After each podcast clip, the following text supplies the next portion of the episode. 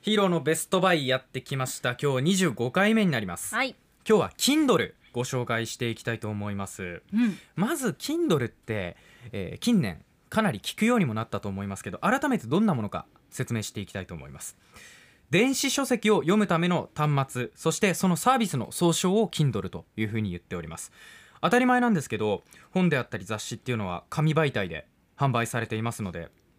ただ最近ではそれが電子版電子書籍版としても販売されるようになってきたということなんですよねで電子書籍を読むためには Kindle 用のアプリをスマホであったりタブレットにダウンロードする必要があります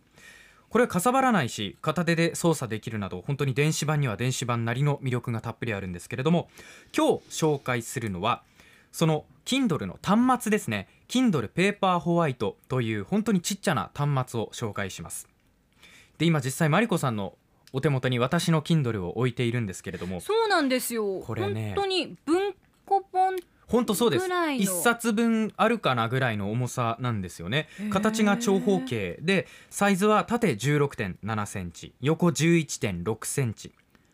幅厚みが8ミリうん。ちょっとっ軽い。ていう感じになっているんです大変軽いですよね片手で持ってもあと見た感じ、思ったよりなんか本っぽいそうなんですよ、うんページの感じ紙ってっいうのかな。ぽいですよねそう紙っぽい。これどういう施しがされているかというとブルーライトがカットされているので、うん目に優しい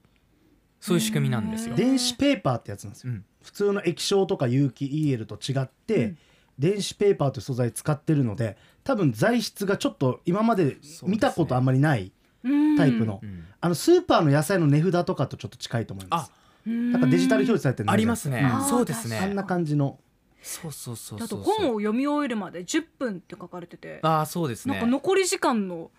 表示ねを文字数と面白かいを計算して、えー出してくれるんですけどあんまあこれ通りには正直 ならない、あそう。あと僕は教養として聖書を読もうと思ってうん新約聖書を買ったら、うん読み終わるまで150時間ぐらいなんかちょっとめげましたけどねそうやってこうちょっとね そう出鼻くじいてくるみたいなそのもあるんです けどオフってなるなったりもしますまあでもねこういうところもちょっと、えーわんぱくな一面ですね Kindle のね、うんはい面白いんですけれども、えーまあ、使い方としては端末を、えー購入していただいてダウンロードした本や漫画を読むというものですねパソコンスマホタブレットで Amazon にログインしているっていう方はそこで購入しても自動的に Kindle の方に読み込まれて Kindle 内でその本をダウンロードすれば本や漫画を端末内で楽しむこともできます これ今すごいなと思ったのが文字拡大できますね。あそうなんですよ、これ老眼の人とうかん、なんか字が小さすぎて読めないっていう人にはいいね。ご名答おっしゃる通りでございます Kindle の本当にメリットの一つなんですよね、へーえーこれ拡大することもできますし、うんあと、まあ、文字をですねちょっとマリコさんじゃあ、えー長押ししてもらってもいいですか長押しあ長押ししてそうそうそうで引っ張ると引っ張る下の方にこうスライドしてってもらってもいいですかあえっ、とねゆっくりやってほしいんですよねちょっあとなんか出てきた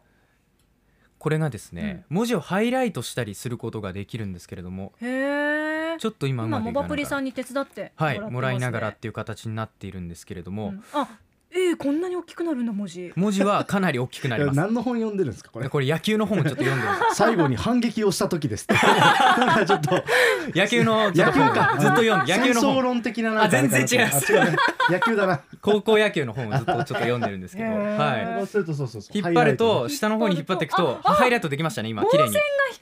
トねマーカー機能みたいなのがねでれるあへえあとこれネット環境につながっているとその場でわからない単語を検索することもできますし、うんあとはまあハイライトして、えー自分が大事だなって思ったり忘れたくないなと思った一文を残しておくこともできます、まあ、もちろん消したりもすることできるんで、えーもう買ったままの皿の状態に戻すこともできますし超便利便利なんですよこれがだからネット環境につなながっているっていうのがまあ前提ではあるんですけれども、うんじゃあつながっていない時読めるのかっていうお話なんですが、うんつながっている時にダウンロードしておけば切っても読めますだからまへーあ最近で言うとネットフリックスとはかいアマゾンプライムビデオもそうですけれども自分の端末内に見たいビデオをダウンロードしておけば機内で機内モードにしても読んだり見たりすることができるのと同じで、いいですねはい、Kindle もこれ自在にいうことを聞きます。これねあのちょっと大事なところを言うと、うんうんあこれでもアプリであるからいちいち別で買う必要なくないって絶対思うんですよ。はいただこれ買ったことある人にしかわからないんですけどスマホとかタブレットで電子書書籍読むと途中通知とかが入るじゃないですかそれそれでね本見てる最中にいろいろ気になるんですようね、んでもこれはねほんと集中できるんで うんこれにアプリが入らないようになってるんですよ。本当にこう読書専門専用の、えー本しか入らないようになってるねはい。うんだから本をダウンロードして読むっていうことに徹することができる。だから通知が来ないっていう。うんいくらネット環境につながっていても、ブイってこう上のからねバーが出てきたりとかっていうことは全くないです。そこは助かるすごくありがたいんですよ。で音もね鳴らないですねこれ。うんはい。だからすごくね静かだし、うん使い勝手がとっても良い。ページめくる音欲しいなシシャリーみたいな髪の匂いとか欲しい紙の匂い。それはもう紙で思ううん、紙で読んでほしい。そういう方にぜひ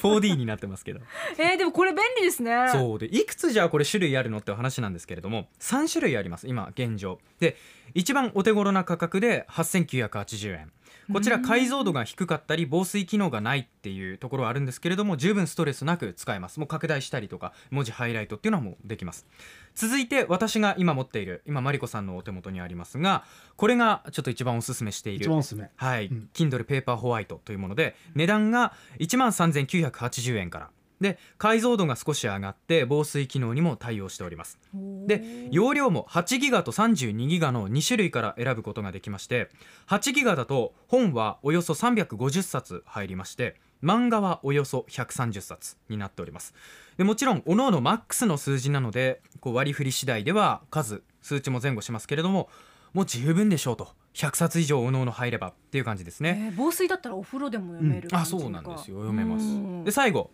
Kindle オアシスというのがあってこれが2万9980円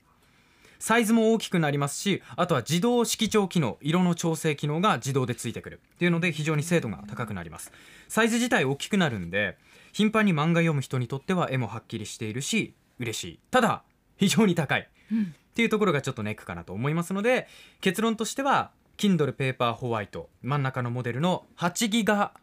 バイトこれが僕は一番お手頃でコストパフォーマンスいいかなと思いますまあ個人の感想もありますけれどもはいぜひ皆さんがね、えーお買い物をする際の参考になればと思っております来週はみんな大好きハンズフリーシリーズでございますこういう時だからこそなおさら必要なのかもしれないハンドソープが自動で出てくるそっちかいソープディスペンサーご紹介しますアップのポッドキャストを最後までお聞きいただきありがとうございました生放送は平日朝7時から FM921 AM738 RBC ハイラジオ県外からはラジコですお楽しみくださいい